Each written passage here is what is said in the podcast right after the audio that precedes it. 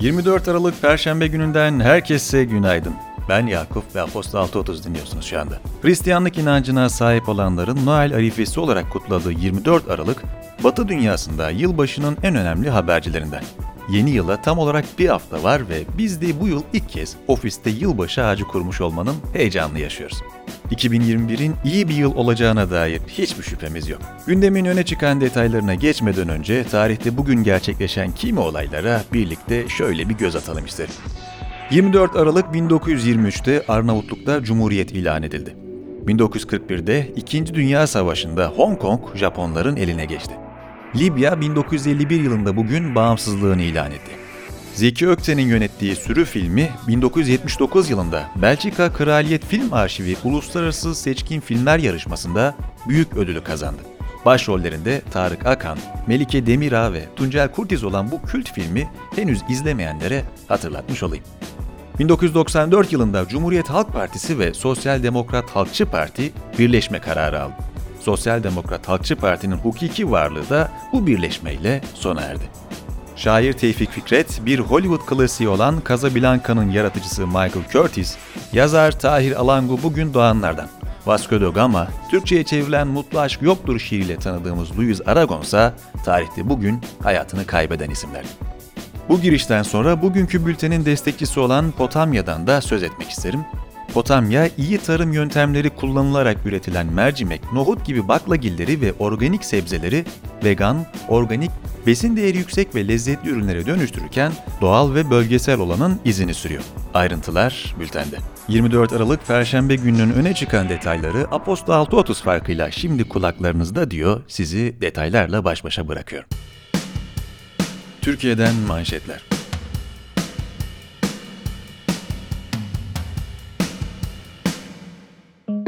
Resmi gazetede yayımlanan Cumhurbaşkanı kararıyla yıl sonuna kadar başvuruda bulunan iş yerleri için kısa çalışma ödeneğinin süresi 28 Şubat 2021'e kadar uzatıldı. Kısa çalışma ödeneği, kriz veya zorlayıcı sebepler halinde faaliyetlerini kısmen ya da tamamen durduran iş yerlerindeki çalışanlara çalışamadıkları dönem için gelir desteği sağlıyor. Resmi gazetede yayımlanan bir başka Cumhurbaşkanı kararı ile pandemiden etkilenen ekonomik faaliyetlere destek sağlanması amacıyla belirli hizmet kollarında uygulanan katma değer vergisi indiriminin süresi 31 Mayıs 2021'e kadar uzatıldı. Türkiye-Çin arasındaki ilk ihracat treni iki haftadan uzun süren bir yolculuğun ardından Xi'an şehrine vardı. Trenin karşılama töreninde konuşan Pekin Büyükelçisi Abdülkadir Emin Önen, iki ülkenin bölgesel ekonomik işbirliğini derinleştirmek için ortak görüş ve çıkarlara sahip olduğunu söyledi. Önen, ikinci treninde birkaç gün önce yola çıktığını ve yılbaşından sonra Çin'e varmasını beklediklerini kaydetti. Birleşik Taşımacılık Çalışanları Sendikası kısa adıyla BTS, 5 Aralık'ta bir önceki gün uğurlama töreniyle yola çıkan trenin Maltepe'de durdurularak Çerkezköy'e geri götürüldüğünü bu nedenle normal tren seferlerinin aksadığını ve bunun pandemi döneminde yolcu birikmesine ve memnuniyetsizliğe yol açtığını iddia etmişti. BTS dünkü basın toplantısında ise söz konusu söylemleri sonucunda TCDD yönetiminin sendika üyeleri ve yöneticilerine mobbing uyguladığını, bazı üyelerinin işlerine son verilirken Genel Sekreter İsmail Özdemir'in de Sivas'a sürgün edildiğini açıkladı. MİT tırları davasında yargılanan gazeteci Can Dündar, İstanbul 14. Ağır Ceza Mahkemesi tarafından niteliği itibarıyla gizli kalması gereken bilgileri siyasal veya askeri casusluk maksadıyla temin etmek suçundan 18 yıl 9 ay, FETÖ-PDY silahlı terör örgütünün hiyerarşik yapısına dahil olmamakla birlikte örgüte bilerek ve isteyerek yardım etmek suçundansa 8 yıl 9 ay olmak üzere toplam 27 yıl 6 ay hapis cezasına çarptırıldı. Dündar gizli kalması gereken bilgileri siyasal veya askeri casusluk maksadıyla açıklamak suçundansa yasal unsurlar oluşmadığı gerekçesiyle beraat etti. Cumhurbaşkanlığı İletişim Başkanı Fahrettin Altun, kişisel Twitter hesabından Casusluk ve silahlı terör örgütüne yardım suçlarından hüküm giyen Can Dündar'ın faaliyetleri gazetecilik bağlamında değerlendirilemez. Bu gerçek gazetecilere hakarettir. Muhataplarımızdan bağımsız Türk yargısına saygı duyarak şahsı ülkemize iade etmelerini bekliyoruz açıklamasında bulundu. İstanbul Büyükşehir Belediyesi'nin Ulaşım Koordinasyon Merkezi toplantısında dolmuş ve minibüsler için verdiği bin yeni taksi plakası çıkarılması teklifi merkezi hükümet temsilcilerinin oylarıyla reddedildi. Diğer yandan toplantıda taksi ücretlerine %11 zam yapılması ve kısa mesafe ücretinin 13 liradan 14,5 liraya çıkarılması kararlaştırıldı. Dünyadan manşetler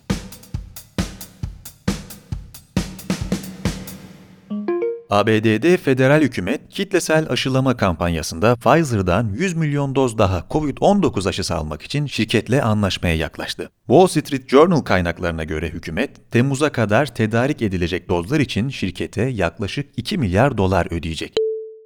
Hükümet geçtiğimiz Temmuz ayında Pfizer ve iş ortağı BioNTech'e ilk 100 milyon doz aşı için 1,95 milyar dolar ödemek için anlaşmıştı. Anlaşmada 500 milyon doz daha almak için bir opsiyon da bulunuyordu. ABD Adalet Bakanlığı dünyanın en büyük perakende zinciri Walmart'a ülkedeki opioid krizinin büyümesinde rol aldığı gerekçesiyle dava açtı. Savcılar iddianamede Walmart'ın binlerce tartışmalı reçete yazdığını ve bile bile güvenlik incelemesi kurallarını ihlal ettiğini belirtti. Walmart davanın olgularla ilgili birçok yanlışlık barındırdığını açıkladı. Morfin benzeri ağrı kesici etkiler gösteren kimyasal maddeler opioid olarak adlandırılıyor. ABD Sağlık ve Sosyal Hizmetler Bakanlığı 2017'de ülkedeki yaygın opioid kullanımının bir kamu sağlığı krizi teşkil ettiğini açıklamıştı.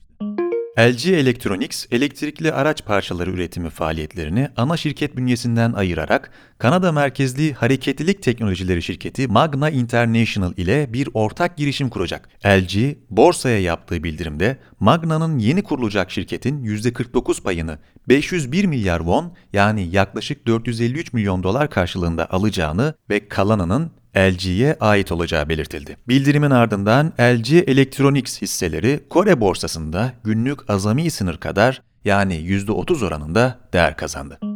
ABD Başkanı Donald Trump, kongreden geçen yaklaşık 900 milyar dolarlık yeni teşvik paketinin tutumsuz maddelerle dolu ve gerçek bir utanç kaynağı olduğunu söyledi.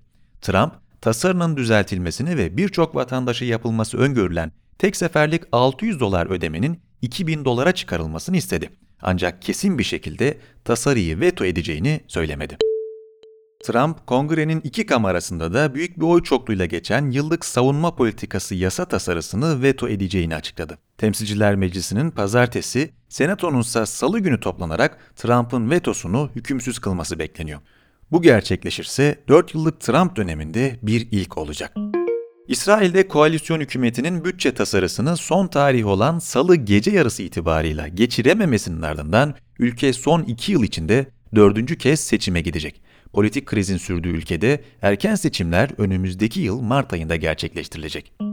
Amerika Birleşik Devletleri arabuluculuğunda diplomatik ilişkilerini normalleştirme kararı alan İsrail ve Fas arasında ilk doğrudan ticari uçuş gerçekleştirildi. Fas Kralı 6. Muhammed'in ABD-İsrail ortak heyetini kabulünün ardından iki ülke arasında ekonomi, ticaret ve turizm alanlarını ilgilendiren dört anlaşma imzalandı.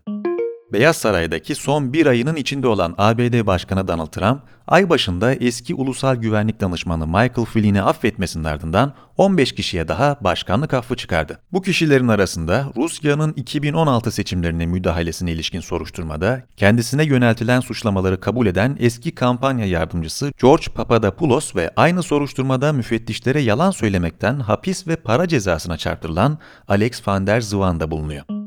Lionel Messi bu haftaki Real Valladolid maçının 65. dakikasında attığı golle kulübü Barcelona için 644 gole ulaşarak tek bir kulüple en fazla gol atan oyuncu oldu. Rekorun bir önceki sahibi Pele, 1957-1974 yılları arasında formasını giydiği Brezilya kulübü Santos'ta 643 gol atmıştı. Teknoloji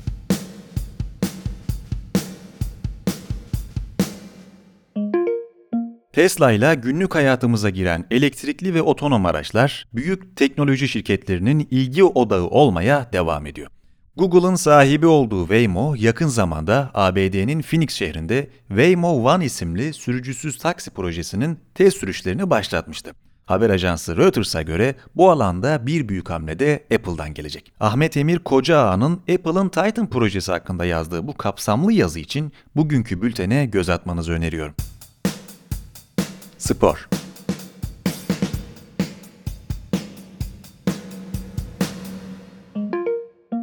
Basketbol COVID-19 tedbirleri çerçevesinde Avrupa'da devam ederken okyanusun karşı kıyısında NBA yeni sezon başlangıcı için yıl sonunu beklemeyi kararlaştırmıştı.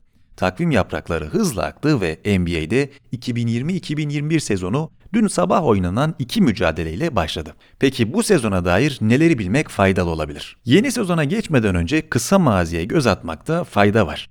Pandemi nedeniyle 11 Mart'ta askıya alınan 2019-2020 sezonu 30 Temmuz'da Orlando'daki Fanus'ta 22 takımla yeniden başlamıştı ve Los Angeles Lakers'ın şampiyonluğuyla sona ermişti. Batı Konferansı'nda playoff'a kalacak 8. takımı belirlemek için play-in turnuvası oynanırken Doğu Konferansı'nın playoff aşamalarında büyük bir sürpriz yaşanmıştı. Bu sürprizde başrolü oynayan Miami Heat, sezonun en güçlü 3 takımından biri olarak gösterilen Milwaukee Bucks'ı süpürerek önce konferans finallerine, oradan da NBA finallerine yükselmiş fakat LeBron James'in Lakers'ına diş geçirememişti. Kuzey Kılıç'ın NBA'de tedbirli serüven diyerek başlıklandırdığı yazı, çaylaklardan takaslara, imzalardan finansal duruma kadar pek çok detayı bünyesinde barındırıyor. Basketbol severlerin özellikle bakmasını diliyor ve bültene davet ediyorum. Bu senenin benim için en önemli takasının iflah olmaz bir seveni olarak Russell Westbrook takası olduğunu da söylemek istiyorum. Günün hikayesi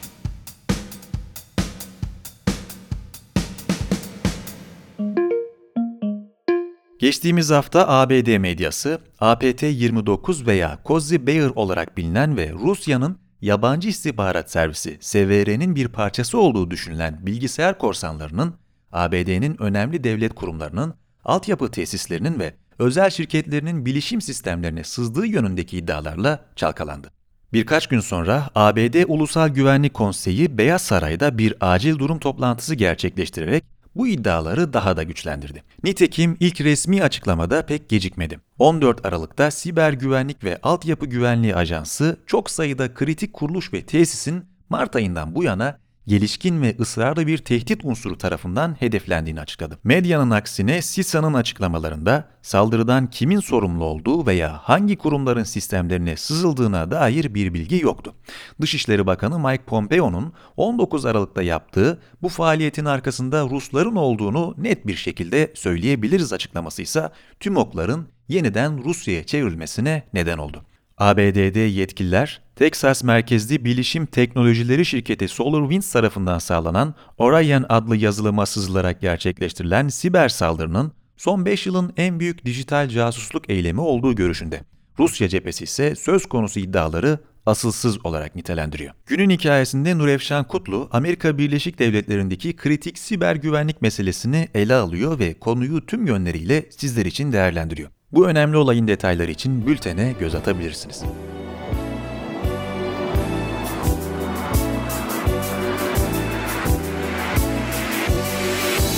Bugün 24 Aralık Perşembe ve ben Yakup. Gündemin öne çıkan detaylarını dilim döndüğünce sizlerle paylaşmaya çalıştım. Sürçülisan ettiysem affola diyor. Size son derece keyifli bir gün ve sağlıklı bir hafta diliyorum. Hoşçakalın.